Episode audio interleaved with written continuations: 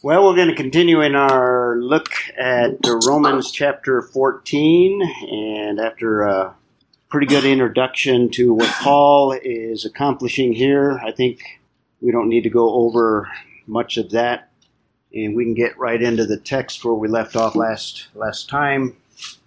This whole section, beginning in chapter 14, verse 1 through the middle of chapter 15, I would describe as Paul dealing probably with an issue that probably was the only one that we're aware of, at least from the book of Romans, at the church the church is in Rome, where Paul was uh, sending this letter off.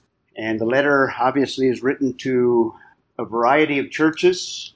Many of them we'll see in the conclusion were home churches, so probably something the size of what we have here in this home here small groups. There might have been some larger, but we don't have any numbers given to us. So several churches, and at that time, uh, I don't remember the number of people in the city of Rome, but I think it was over a million. Do you remember any of the numbers of Rome? First century Rome. So it was a considerable metropolitan area, and obviously the center of the empire. And there were believers, many of them returning from the day of Pentecost and a lot of them were Jewish. So there's a lot of Jewish elements in the book of Romans. In fact, a whole section that deals with a particular issue dealing with Jewish believers. The main portion, you've seen this slide several times provision of God's righteousness, just a summary of the book of Romans. The main division of the book, God providing righteousness, his very own righteousness to people that lack righteousness. And then he deals with that special issue. What about Israel? I thought Israel was God's chosen people. I thought they were the ones that God was going to use. God made covenants. God made promises. God is going to use them. They have a future. Well, uh, what's the deal with them? If this new entity of Gentiles coming in, the hated Gentiles, where does Jews and the nation of Israel fit in? So he deals with the vindication of God's righteousness, explaining that Israel is set aside only temporarily for a period of time. We know it as a church age. During a church age, God is doing a special work of, amongst Jew and Gentile. So he's explaining why Israel is set aside, but uh, it's not a permanent setting aside. God, in fact, will save all of Israel, is what chapter 11 tells us. So the righteousness of God is vindicated in that God is not going back on promises. He's not breaking covenants. He's not forgetting what he has promised to the nation of Israel, but in fact will fulfill it. But he has a bigger plan that is being unfolded in this new era after the Messiah had arrived the first time. And we're getting close to the end of the book of Romans where he's laid out some basic theology, primarily soteriology, the doctrine of salvation, but there's lots of other doctrines related to it doctrine of sin, doctrine of man, doctrine of sanctification. All of these doctrines, he's laid them out in these first 11 chapters, including 9 through 11, the doctrine of the nation of Israel. You could consider that a doctrine in itself. In fact, Arnold Fruchtenbaum wrote a whole theology on uh, basically Israelology, calling it Israelology, making it a theology in itself. So he's dealing with theology in the two subdivisions, and now he's applying how does this look as it's worked out in everyday life? So that's application of this righteousness, God's righteousness. And that's 12 1 through 13. And he starts in chapter 12, first two verses, what it looks like in relationship to God.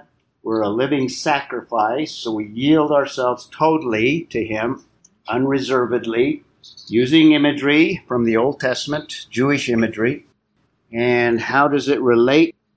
So, application of God's righteousness in relationship to God, in relationship to the church, in relationship to society. And we're in the last subdivision. I've titled it uh, Christian liberty. So he's dealing with that issue. And in outline form, very quickly, we're dealing with chapter 14, where we're applying Christian liberty. Verses 1 through 12, that's the portion we're in right now the reception of differing convictions. And I gave you a long introduction. We come from different backgrounds, some very legalistic, some not so legalistic, denominational backgrounds. You get these people together. In the first century, the backgrounds were Jewish, Gentile, some cases Samaritans even. You bring all these together, and people develop different ideas concerning what is right and wrong, different convictions. Some of that is influenced by these backgrounds. And as a result, there can be conflicts in the church because one group, particularly in these areas that are not clear cut, clear, clearly defined in Scripture. And even though in some cases there are, there is some clarity, but because of the background, uh, people need to grow to realize the freedom that they have in Christ. In other words, now we are free in Christ, but we carry baggage around. And I've used, I think, the illustration in our culture. One of the issues is like baptism. Some people baptize in different ways. Well, I came from a Baptist church, and if you don't dunk, then it's not legitimate. That's right. It's not real. Well, I'm Methodist. I was baptized, you know, and I was sprinkled. And one looks down on the other, and they have an argument. That sort. Of, that's the kind of the issue he's dealing with. And there's lots of them in our culture, and or a few of them in the first century. Paul had to deal with that to preserve the unity of the body in uh, the church, particularly at Rome, but because it's inspired, it would have application broader and go beyond that. So we saw, first of all, the reception of these differing convictions, receiving of the believer. In other words, we accept them where they're at, give them space to grow, essentially. Then the second part, uh, verse 2 through 11, he's going to give reasons why we need to accept one another in these differing areas that uh, in some cases are not so clear for everybody. And some of them may be clearer than others. And you'll notice that Paul doesn't say, uh, he doesn't, well, he kind of hints at taking a side. He takes the side of the strong but he wants the strong to accept the weak because they need to grow to learn what Christian freedom is all about. So we saw verses 2 through 3. First reason is God has accepted them. And if God has accepted them by saving them, then who are we to reject them? In fact, he died while they were yet sinners, chapter 5. So that's 2 and 3. And then verse 4 God sustains them no matter where they're at. God is the one that's going to sustain them and He's going to raise them up. So we need to be patient and let Him work.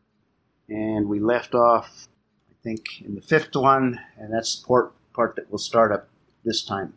Another reason is God is sovereign and God is going to work sovereignly. He is Lord.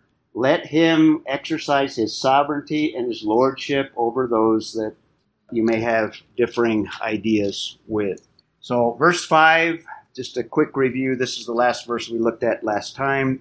And he dealt with foods. So, in the first century, the, the issue dealt in part with differing ideas concerning foods, and particularly Jews, but I tried to show that Gentiles had a problem also with certain foods. If they came from a pagan background where foods were offered to idols, they had a reservation if they were not sure where these foods were coming from and they didn't want to take a chance, and they felt that if they ate, they might be defiled. That's why we spent a little time in 1 Corinthians 8, because it deals more with the Gentile situation. But at Rome, there was a combination of the two. And then in verse 5, they also had a problem with days. There were some that observed different days. This was also a Jewish problem, particularly in that they emphasized particularly the Sabbath, but there were other days as well, feast days. And Gentiles had a similar problem in a different way. They had this pagan worship that they had special days. And in some cases, they viewed some days as lucky days, even, and some as not so lucky. But they kind of honored and they gave special observance to certain days. So they came from that background and didn't realize that in Christ, God has changed everything. And in fact, Jesus has made all foods clean. And we looked at a couple of passages that relate to that. And in terms of days, now we don't observe, we're not under the Mosaic covenant, which specifies the observance of the Sabbath.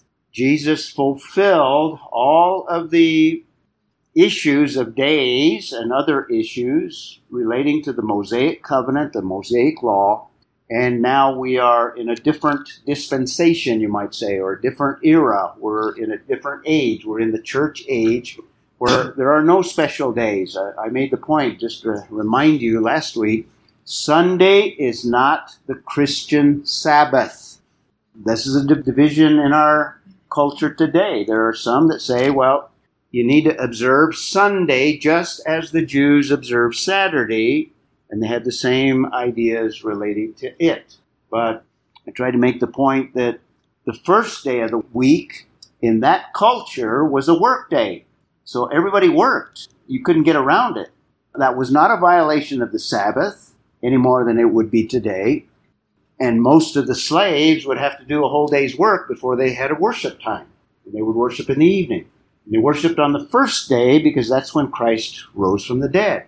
It wasn't a change in terms of a new requirement. What it was was a commemoration of the resurrection of Jesus Christ. And now we don't have to observe days, but we want to remember and to reflect on the resurrection of Christ because that's the focus of our, our belief. We don't do it in a legalistic way and we choose to do it, but we we work because it's the first day of the week. So one person regards one day above another, another regards every day of life. So that's the division. So there's one group that says you, you better or not work on Sundays. This is the new new Sabbath. But the Jews would still also observe the Sabbath because they felt like they were still under the law because they're Jewish. But Christ has set them free and they were not at a point in their Christian walk to see otherwise. So another one would say, no, we're, we're free in Christ. We're not bound by all that legalism. So the issue is judging. One regards one day another, and another regards every day alike. In the English translation of the New American Standard, and some of the other versions might give a different word there, I pointed out that those two words, regards, is the same word we've already seen in the prior verses where it talks about judging. And this is an example of how words words are flexible and they're used the same word can be used in a slightly different way in a different context. We do this. This is the way language works. The Greek language works the same way. The Hebrew language works the same way. And the translators try to give you those nuances when they change the wording. It would be just as legitimate to translate this, one person judges one day above another, another person judges every day alike. Because we use the word judgment or judging in a sense of concluding and not always in that legal sense in terms of condemning or judging. So I put together this little slide to kind of remind you in verse 1, we have a different word, diakrisis, to pass judgment. So in this passage, we have a few different words here. Three through four, we have the word to judge, and it's translated that way. In other words, judging one another, in other words, condemning them for their differences. And then in the passage we're looking at here, the word there is krino, the Greek word. Verse 5, it's translated regard, but it's the identical same, same word, krino. It's used two times just to right. mainly illustrate when you come to, across somebody making a comment. Uh, yes, um, just to reinforce that, um, just today I had to, I was translating lesson 87, and the word is um, logizomai. Um, logizomai? Consider, yeah, consider a reason. Right. And you gave us four verses uh, with that word in Greek. Yes. In English, but in Spanish, all four of them were different. One was to esteem something. No, one was to judge. In the Spanish Another version? was I have for certain. That's an idiom. Right. And then um, another one, the fourth one was thinking. So all those different words for that same uh, word, logizomai. Yeah, depending on the context, this is how language works. This is how English works. This is how Greek works. This is how Hebrew works. And we say this because sometimes people say that word and, and make, every time it occurs, they try to make it the same thing. And that's a mistake in trying to understand the Bible. Right. And a lot of believers don't have that. Most of you are, we do this all the time. And by the way, that was from Mexico. We have people from Mexico, Australia. We got, no, not, no. Wow, we've got a Ukrainian girl, Lana. And we have the Pertzers from Guatemala. So back to the study here. So the word there, to regard, has this more idea not of judging something in a courtroom type situation or even in a condemning way that we sometimes do, but to make a decision. In other words, a determination, you might say. So the word regard, the American Standard translate that way. This is how I consider this day or regard this day or come to the conclusion concerning that day. And we won't look these up, but this was just to emphasize that this was an issue, not just at Rome, but there were some issues at Colossae. Paul addresses a similar issue.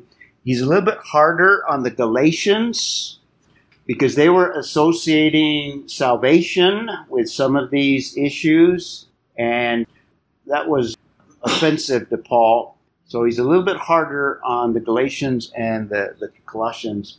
He's a little more gentle with the Romans, not so. Uh, well, he had he hadn't been he had been to Galatia Yeah. right. on on the first trip. Yes. When Galatians three one, you know, Yeah. Jeff's pointed out that Paul had been to these other places, and Maddie wants to. I'm gonna say Paul did Yeah, I think that. that yeah, that probably had a little bit of an impact. Right. Right. What was Maddie- Maddie saying? Maddie's pointing out that uh, Paul did not have the same authority as not as a non-founder of the Roman Church that he had in, for example, Colossae and uh, Galatia, and that's probably uh, part of the explanation. So one person regards one day above another, another regards every day alike. Each person must be fully convinced. This is the whole area of convictions. In other words, allowing the Holy Spirit by interacting with God's Word to help us to come to convictions in these areas, and particularly in the areas of these issues that deal with Christian freedom. And what we need to understand and to study is the freedom that we have in Christ. So each person must be fully convinced. And if you're not quite there, but you have this conviction, then the strong, the way he defines them here, are to give the so called weak room to grow. And the weak should not say, well, I can't eat that meat, or I can't, you know, I have to observe that day. They should not judge those that are free and uh, do not do the same thing in those areas. So each person must fully be fully convinced in his own mind. So Paul gives a lot of leeway here We've looked at a lot of these words. The last one here, fully convinced, is another word. We've seen some words that are related to that. If we had more time, we'd look a couple of parallel passages, Romans 4:21 and Colossians 4:12. So those of you that are taking notes, you might jot them down. You can look them up later. Verse 6, he who observes the day, now he's going to expand upon this and he's going to give rational reasons or rationale for why we should not hold others to our own convictions and let them have the freedom that God has freed them, or try to force those that don't have those freedoms to conform to our viewpoint. He who observes, so he's going to expand, he who observes the day observes it for the Lord. In other words, these are believers that are sincerely trying to please the Lord. So they're doing it because they're trying to honor and they're trying to obey Him. And because they're not free yet, they feel like they have to observe the Sabbath, for example, concerning the days or feast days. And he who eats does for the Lord. So the one that is free to eat, notice he brings the two two issues together in the same verse here. He just talked about observing days, and now he goes back to the earlier verses in chapter 14, the issue of eating, eating particularly meats. Remember, one group says, I'm going to just abstain from all meats, just eat vegetables, I'm going to be safe.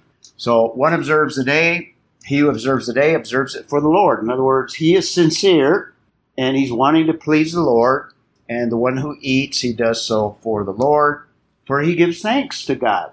And, and what Paul is basically saying, there's some sincerity here. There's some uh, reality here.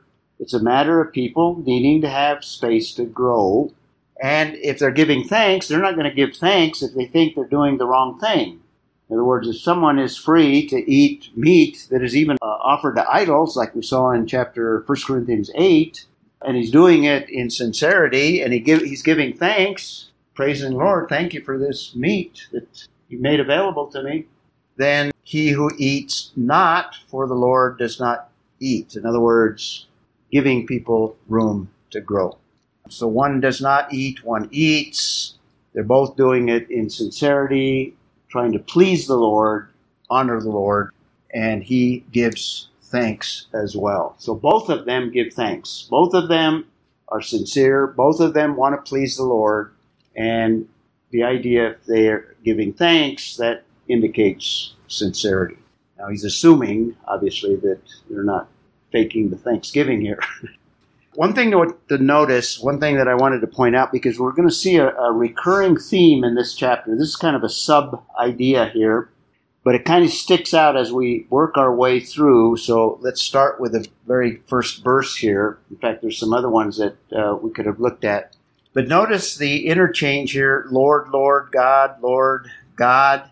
Now, we've already seen in this passage that he's talking about a relationship with Jesus Christ, and we're going to see kind of an interplay with a, a reference to Jesus and in the same, in this case, same sentence, a reference to God. He's not making distinctions here. I think what he's doing is he's he's just out of just kind of a normal understanding of the nature of Christ. When you speak of Christ, you can speak of him as Lord, and I think he's referring to Christ here. And in the same sentence, you can refer to him as God because of the deity of Christ. I'm going to kind of show you throughout. There's several little points. This chapter is full of this. There are several little notes here that if you look at the details, essentially what Paul is saying, he sees Jesus as God. In other words, it supports the doctrine of the deity of Christ. So verse 6 is kind of a vivid example I think he's referring to the Lord, giving thanks to the Lord. You know, Lord, thank you. And we're thinking in terms of Jesus, giving thanks to God. Okay? So we start off even in verse 3, we have the mention of God in the same context, theos. Verse 4, we have kurios, like we have in verse 6, Lord. And then now in verse 6, we have Lord three times and God two times, kind of intermixed. And notice he's going to go back and forth, back and forth. So he, he sees that Jesus is fully God, supporting. It's not a strong statement. There are stronger statements in Scripture supporting the deity of Christ, but this just kind of goes along and gives added little detail concerning the deity of Christ. And we're going to see this all the way even into verse 12. There's going to be several examples. I'm going to fill up the, the slide with that. So back to kind of the main thought here in verse 7 and 8 For not one of us lives for himself getting back to individual believers. You know, they eat and trying to please the Lord, giving thanks for the, the food that God has presented. And by the way, this is one of the first passages in all Scripture that uh, at least alludes to the early church offering grace, I guess you'd call it, or uh, thankfulness before a meal, even though a meal is not specified specifically. But this is one of the passages where the tradition gets started where the church gave thanks for uh, before a meal, and we do this even to this day. For not one of us lives for himself. In other words, we're a body, we're, we're a unit, and uh, we're not individually related to Jesus Christ. We are corporately related. Certainly, we have an individual relationship, but that individuality and that individual freedom should be in consideration of the broader relationship of brothers and sisters together. For not one of us lives to himself. In other words, we, we have a relationship with one another, and underlying that is we have to have a, a respect for where we're at with one another. Not one dies for himself, kind of the life and death here, kind of the totality of who we are. For if we live, we live for the Lord. This is what believers want to do. We have a kind of a summary of uh, the Christian walk and our desire, uh, our deepest yearning is to live for the Lord. Now we have things that sidetrack us and the old nature that trips us up. But at the heart of every believer, and he's dealing with the weak and the strong here, we live for the Lord. Or if we die, in other words, the end of our life, uh, we die for the Lord. So he's kind of giving this the Christian walk. We're related to one another. So therefore, he comes to a conclusion. Therefore, whether we live or die, we are the Lord's. In other words, all of life, we are the Lord's. We belong to Him, and belonging to Him, there's this tie to one another. Uh, there's a body of Christ, as the Bible indicates. And by the way, in verse eight, I didn't highlight it, but we have Lord a couple of times again, so he's going back and forth. Maddie. So it seems like Paul is in fact to not only connected to the connection is that we all um, knitting the same in God. Yes. And for His sake, yes, we do things. Right. And that's kind of the underlying theme is this lordship of Jesus Christ. Not only the word that he describes him with as Lord, kurios, but he's going to make some stronger statements as we go further. So in verse 8, we have Lord three times. So we've already had it, what, one, seven times. And then verse 9, for to this end, and notice Christ. uh, he's talking about Christ. For this end, Christ died and lived again. We have one of the reasons that Christ came and died and was raised. Now, this isn't the totality of the reason. If you study the rest of Scripture and you study not only Paul, but the Gospels and other writers, there are several purposes that you can you can come up with a whole list of reasons that Christ came and died and was raised. Uh, here we have an interesting one in that he died to be Lord, essentially, or to have sovereignty over the body, sovereignty over all of us. Kind of broadly, he came certainly to make provision for sin that we may have opportunity to have a relationship with the Lord. That's probably one of the main purposes. Uh, there's other passages that indicate that he came to satisfy all of the legal demands of the Father, all of the things that the Father requires in order to have a relationship with sinners, sinful man. So, from the human perspective, he died for the purpose of making provision for sinners but he also died to satisfy, uh, we call that propitiation.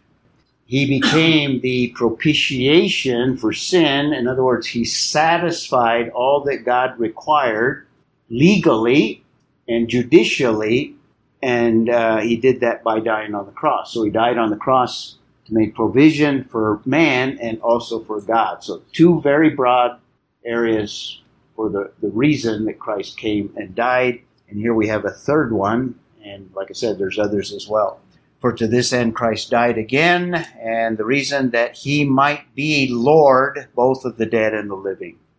By virtue of resurrection, he now is, is Lord over all, dead and living. In other words, sovereign over all. Remember, when he came, he emptied himself, Philippians chapter 2 not diminishing his deity or not emptying himself of the perfections of God, but emptying himself of the use or the access of the full deity, the full, the, the what? All of his privileges, you could say. Bill's commenting. Yep. And in that sovereignty, he now is Lord. So he is sovereign. And again, we have Lord, Kurios. So, for the reason that he gives here is because Jesus is Lord. We are not Lord over one another. We should not try to replace Jesus and manage somebody else's Christian walk. Now, we need to nurture and encourage and teach and minister to people, but we can't manage them as lords, as sovereign. There's one Lord. And that was even one of the reasons why he even came. And he gives a fourth reason, and we won't have time to get into all of it, but let me just get us started and then we'll continue looking at Another reason is because of the judgment seat of Christ. So, Paul in this passage is giving four reasons why we need to accept one another, as he points out in verse 1. God has accepted them and brought them into the family and saved them, so for the purpose of salvation. Secondly, God is the one that's going to sustain them, and they are going to uh, stand or fall in that passage in verse 4 on the basis of God sustaining them, and He will sustain them. You know, we don't have the power to do it, so let the Lord sustain them. We just looked at uh, God is also, He is the Lord, He is the sovereign. We are not the master, we're not the sovereign. And there's a fourth reason the judgment seat of Christ. And I don't know, I think most of you are pretty familiar with it, but for the sake of any that may not be as familiar, and uh, one of the things I'm doing also, as you all know, I'm trying to be as detailed and as complete as possible. Well, not as possible, but as thorough in order to put it on the website so that others that are not as grounded as you guys are will have access to some very uh, detailed, basic stuff. And verse 10, so he's going to give us a fourth reason, but you, and by the way, he's very direct here, it's emphatic. The you, not only in the English but in the Greek text, it's emphatic. But you, why do you, and there's the word again, judge. And you can probably guess it's what? Krino. Mm-hmm. But you, why do you judge your brother? And notice again, he's kind of bringing this intimate idea. He's used it before. There's this family relationship. We are related as brothers. You might say sisters, but this intimate relationship. Uh, why do you judge your brother? Or again, why do you regard your brother with contempt? He raised that earlier, and he's kind of reiterating it to kind of emphasize it in this context of this fourth reason why, or we are to accept one another. Two, he's using judge your brother, that's what we can do, strong, down on them. You're remembering our prior study exactly. And again, he uses brother again for both of them. Yeah, yeah, very good, very good. For and here's here's kind of the the underlying reason for. In other words, this is the reason we're not to do this. We're going to be evaluated. Uh, we will all stand before the judgment seat of God. And in the Greek text, judgment seat is one word, and I don't want to say it's mistranslated, but I think people misunderstand the whole, whole idea of what the judgment seat is all about. So we need to discuss that a little bit. I think most of you are aware of this, but like I said, for people that may not be as aware, let's, let's spend a few minutes introducing this idea of the judgment seat. You all know the word, right? What is it? What's the Greek? Bema. Bema. Yeah. So you're familiar with it. In fact, maybe I'll just ask you to relate what the judgment seat is, but just to kind of introduce it, we've talked a little bit in different contexts of uh, Bible prophecy and the end of the age. And most of you are familiar with the basics of the premillennial viewpoint, where if we're at a point in time, if, if you can represent the future on a timeline here, and the next major event in terms of believers is a an event that we call the rapture from uh, 1 Thessalonians chapter 4. And I put a little gap between the rapture and the beginning of a very, very specific seven year period of time. It is precise. It's got an Old Testament precision to it. And the book of Revelation adds to that precision of a seven year period of time. And it's a time, I believe, that is primarily for the nation of Israel. This is where Romans 11 begins to unfold in terms of God fulfilling that future plan for the nation of Israel. It's a terrible time. That's why it's called tribulation. The Bible divides it into two parts, three and a half years of each and then the return of the Lord This is the second coming in two phases a coming for the church. That's why we have an arrow coming down. The Lord returns. We meet him in the clouds and we are with him. This is the church. There's a seven year period that is initiated not by the rapture, but another event. I won't get into the detail there. And there's a precise seven year period, and Christ returns and establishes the kingdom. This is what the Jews expected in the first century, but because the nation of Israel rejected their Messiah, the, that kingdom was postponed. And I, I just mentioned all of that in order to explain. I'd like to kind of give you a little detail beyond just the Bema, and we don't have time to complete that today, but we'll get into more detail next week.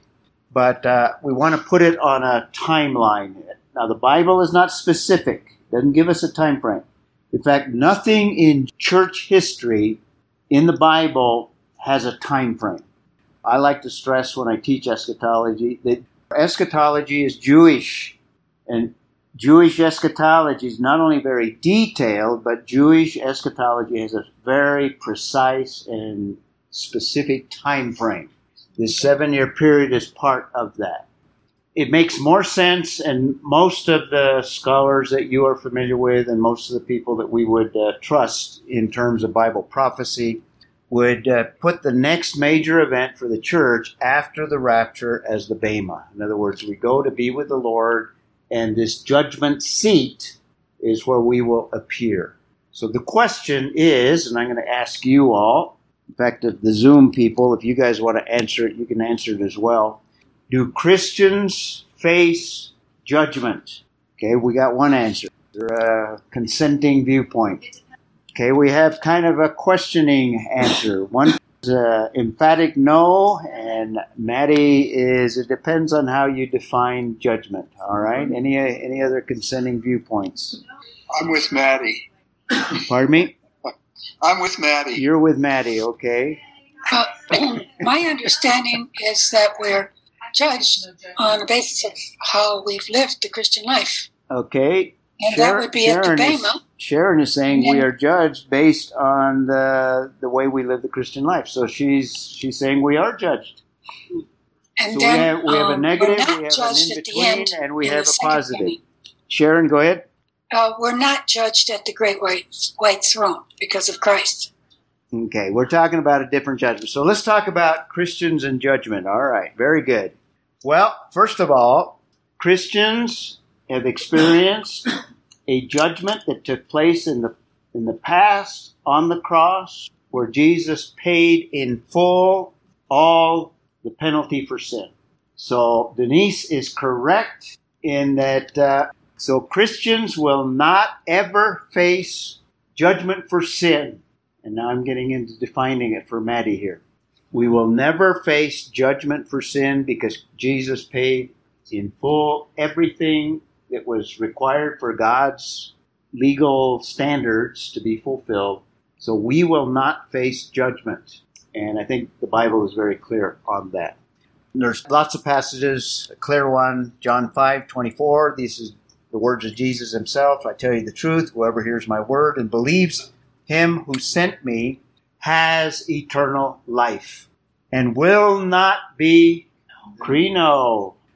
Very good. Betty.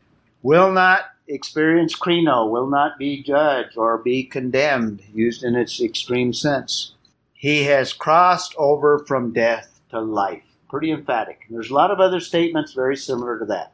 So Denise is correct in that Christians will not face judgment in relationship to any sin. And that that includes all past sins before a person believed in the Lord Jesus Christ, all the sins that we will experience during the Christian life, and then we will stop doing that after we go to be with the Lord. So Denise is to be commended. Yay, Denise. But there is, and we would not say that it's judgment, but there is such a thing, and we have passages like Hebrews chapter 12 and other passages. God does intervene like a father. In fact, that's the analogy of the passage. God intervenes like a father to correct us as his children, and we call that discipline.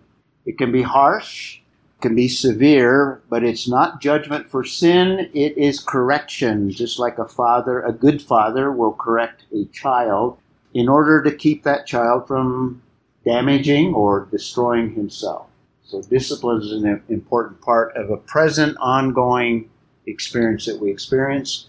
And there's a future evaluation, we might say. And when we describe it as a judgment seat, using the word judgment, it almost conveys an idea contrary to the idea that Denise is talking about. So sometimes we'll describe it as the Bema to try to get away from the idea of judgment. And in reality, what it is, it's a future granting, you might say, of rewards or loss. That's the essence of the Bema. Now, there is a negative aspect, and we'll look at a passage. We won't have time today, but we'll look at a passage relating to that next week where it specifically says concerning, Maddie's looking it up right away. She First knows, she knows. 3, right? Yep, First Corinthians 3. There's others, but that's the central one, where we will be evaluated, you might say, and how we live today determines this evaluation. And I believe, I'm kind of jumping ahead here, and this is a good place to stop, and we'll talk a little bit more next time. But I believe that the rewards and or loss will be experienced during that. That's why I showed that slide with the timeline. Will be experienced during that thousand year millennial kingdom. So there will be a future. We could call it an evaluation or a review of how we live the Christian life. And there is the potential to live in disobedience and to live uh, apart from Christ as a believer. And I don't, I think the Bible is clear. We don't lose salvation, but we do lose rewards. You might view this kind of like maybe an illustration some people use is this is like a bonus. Uh, you go to work, you earn a salary, and as you work the hours, you accumulate a certain amount of, I don't want to say reward, uh, salary, I guess.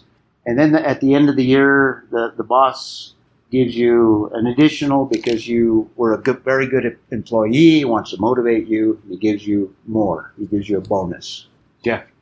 that, that analogy breaks down, but, and Jeff's No, probably going to point out where it breaks down. Direction. Well, number one, I've always perceived this what, what we're going to be judged on is obedience. Yes. Uh, and but borrowing from 1 Corinthians 3, where we build upon uh, the foundation of gold and silver, wood, hay, and stubble, deeply burned up, and I immediately went, wait a minute, our earlier discussion, the individuals, soils, third one, choked by weeds. I'm wondering if that has a reflection on I that. think so. I Yeah. think so. Yeah, this was discussion before most of you came. that, was, that, that was the theology before. Yeah. yeah. Just to give you a visual, what Paul is using is imagery that was very common in the first century. And all, yes, you were there. You were there. Yeah, you were there. In Corinth, and there's other archaeological places where you find similar abema. And next time I'll explain what abema meant to the uh, first century people.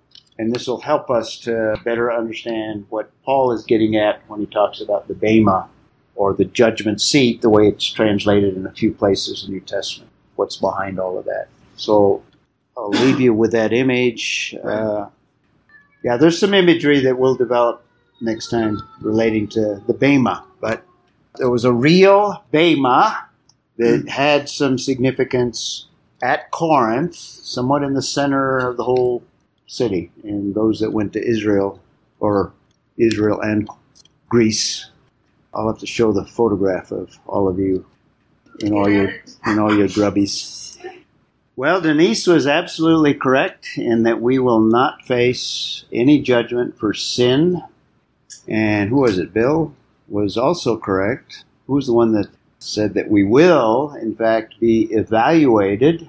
And you could consider that a judgment in that our life as believers will be evaluated. And we're going to look at several passages that indicate that. and we have the potential of receiving future reward. How we live now will determine our place in the millennial kingdom in terms of reward, but there's also the potential of losing perhaps a position or uh, opportunities. So, how we live now is very, very important. Well, today we're supposed to pray for the Pertzers, and those of you on the Zoom, uh, feel free to pray, jump in, and those that are here might pray for Linda Lou and our plans, and we can get a good group. It's kind of short notice, but spread the word. Uh, not only Grace, but uh, those of you that represent other churches, if you might want to invite some people. Well, just pray as you feel led. Father God, I, I lift up uh, the Awana class that, Oh, uh, that was Connie's at now. I just pray that the workers will be led by the Holy Spirit to be clear in their teaching and uh, that it will plant seeds in these children's minds and hearts to come to know that uh, the free gift of salvation is by grace alone through faith. And I also lift up the Vacation Bible School workers. I pray that they'll all be healthy and be able to attend, and uh, that these students, even more, will come than they expected and all these different churches, and that many children uh, will be convinced of uh, the truth of the good news of the gospel of Jesus Christ. In Jesus' name I pray. Amen.